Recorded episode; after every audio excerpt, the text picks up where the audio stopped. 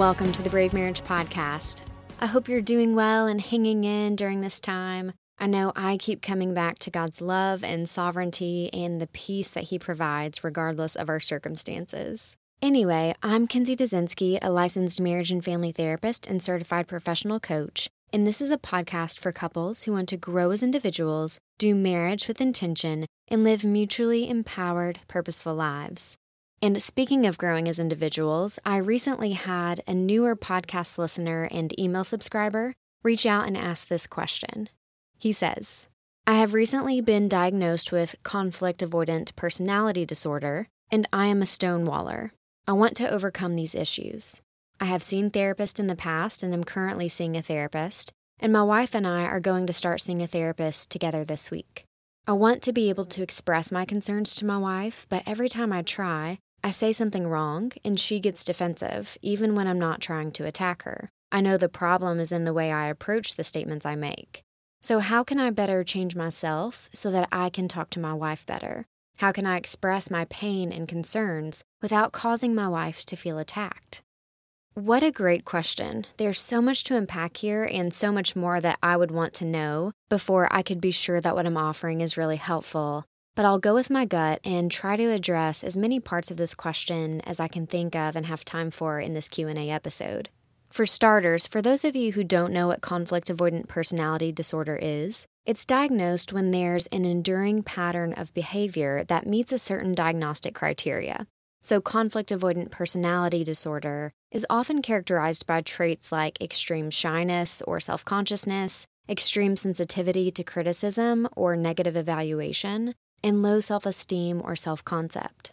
So, this can make it extremely difficult for individuals who struggle with this to make decisions for fear of getting it wrong or experiencing rejection.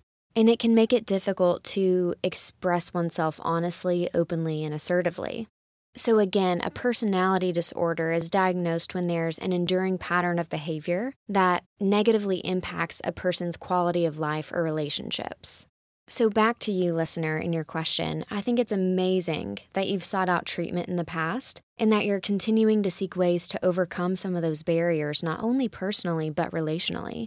Seeking help and change for any reason, but especially for an enduring pattern of behavior that ends up being distressing to us, takes so much courage and perseverance and resilience. So I highly commend you for the hard work you're putting in and for the responsibility you're desiring to take for the ways that you're able to change yourself for the betterment of you and your marriage. This is the way I'm conceptualizing your question. From a systems perspective, any change to a marital system that's functioned one way for a significant length of time is going to destabilize that system a little bit. Destabilizing isn't a bad thing, though especially if your relationship is getting thrown off kilter as a result of you speaking up more or bringing a fuller, more honest self to the relationship. But there is an adjustment period, and it's important to recognize this adjustment period as part of the process of rebuilding a healthier version of your relationship. So I can imagine that your wife has been accustomed to you not speaking up, to not knowing how you're feeling or what you're thinking necessarily for however many years you've been married.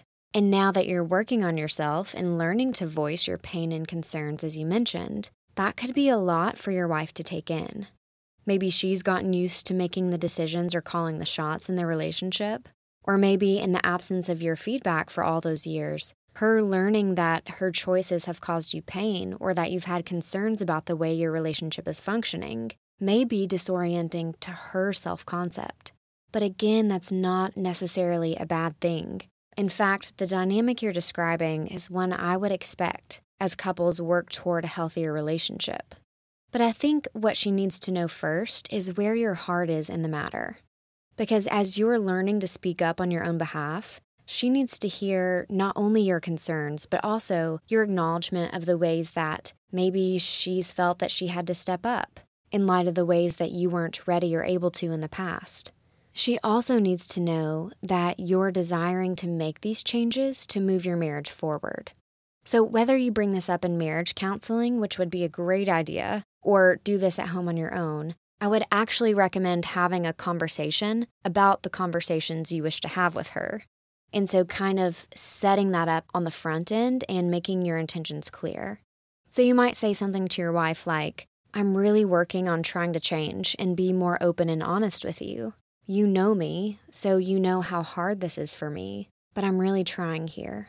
I don't know what it's like to be in your shoes and to have tried to get me to open up all these years, and then for me to suddenly do so. So I'm really sorry for the past. And I'd like to understand where you're coming from too, and how hard this has been for you as well. But I want you to know that the last thing I want to do is upset or hurt you. More than anything, I desire to bring a truer version of myself to our relationship so that we can have a more mutual, sustainable, maybe even a thriving marriage in the future. And in order to get there, I just know that it's going to take me being more honest with myself and with you. Saying something like that, in a way that's true to you, will communicate to your wife that you're taking ownership of your role in where you've ended up as a couple. Using I language keeps the focus on your emotions and desires, which can help reduce her feeling attacked and that will create a greater likelihood of her being able to hear you without defensiveness or counterattack. And letting her know your vision for your all's future and that you want to understand her better will certainly help with her feeling loved by you and cared about, even if she's still too mad or upset or confused to reciprocate. Because the reality is, she may still be upset. She may still be processing all of this change and that's understandable. But what I want you to realize is that her reactions are likely more about her trying to grapple with all of this new information about yourself, about how you feel toward her in your relationship.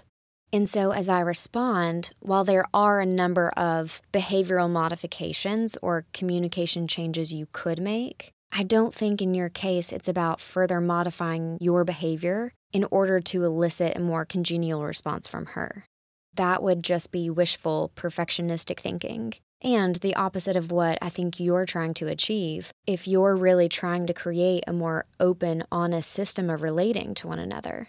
So when you ask, What can I do differently? from what I'm hearing, you're already taking responsibility for yourself. As long as you're speaking from your own point of view and not criticizing or blaming her, you expressing your pain and concern doesn't need to be further corrected or perfected. Again, my hunch is that because of your disposition to avoid conflict, I have a feeling that you're already thinking diligently about the words you want to use when expressing yourself. So I think the next piece of what you can do differently is begin to learn to accept that she may have a reaction that's hard for you to hear and to learn to kind of self regulate through that process. Now, I can imagine that as I say this, it's really hard to hear. Because already being sensitive to negativity, the last thing I'm sure you want to hear is that the potential for a negative response on her end is to be accepted and even expected. Especially because with conflict avoidance comes sensitivity to criticism, rejection, or any perceived negative feedback. But leaving room for her to feel however she's going to feel as you become more honest with yourself and more assertive with her is part of the process systemically. So, this is something that I would definitely recommend you bring up in your individual therapy as well as in your couples work, because your couples therapist should be able to help you both normalize and navigate this part of the marital system destabilization and give you good communication tools to increase the likelihood of you expressing yourself well, of being heard more fully, and making progress toward more honest and productive conversations as a couple. And I've covered some of these tools and tips in episodes 5 through 15.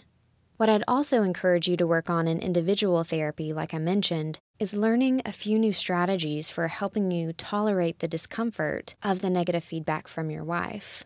And really, to generalize my response a little bit, all of us could stand to learn a few self regulation strategies because this is a task that every married couple has to learn if they want to function more healthily the task of learning to self soothe in the face of our partner's negative emotions, whether covert or overt. Because if both spouses are being honest with themselves and each other, it will inevitably create conflict because honesty, having different perspectives, and especially introducing new feedback into the marital system pressures the relationship, but in a good way if we let it. So, conflict is actually not a bad thing. As Les Parrott said, conflict is the price we pay for intimacy. It feels challenging for sure, and to those who tend to avoid conflict and confrontation, it can feel especially challenging on a mental and emotional level. But if you can reframe it, if you can begin to understand that conflict done well has the potential to produce a more mature couple relationship and that it can lead to better functioning in the marriage, then it can become easier to engage each other and make these changes for the better as you begin to believe that enduring a season of discomfort can lead you to a better quality of life, love, and living together just as you were created to. Okay, so those are my thoughts for today. Thank you so much, listener, for your honesty, for your efforts, and for all the work you're doing to be really brave and lean into this. In fact, having a brave marriage often includes the very process that you've described in your question. So I wish you all the best as you continue on your journey toward mental health and marital wholeness. And to everyone listening, your action step this week is to ask yourself Where have I not been willing to pay the price for deeper intimacy in my marriage? What have I gotten used to for the sake of keeping our marital system stable, if unhealthy? And when it comes to being more honest with myself and my spouse, what's one thing I could take more ownership of that would lead to greater maturity emotionally, relationally, and spiritually. And God, would you give us your strength, which is strong enough to endure hard things and to sustain us through hard seasons? Would you open our eyes to the depths of your grace and your love and your mercy toward us all, no matter who we are, where we've been, or what we're struggling with at present? Grant us the ability to live as whole persons, formed more by your love than by our own efforts. And just as you work inside each and every one of us, would you also be at work in the spaces between us? We ask this in your holy, loving, and triune name. Amen.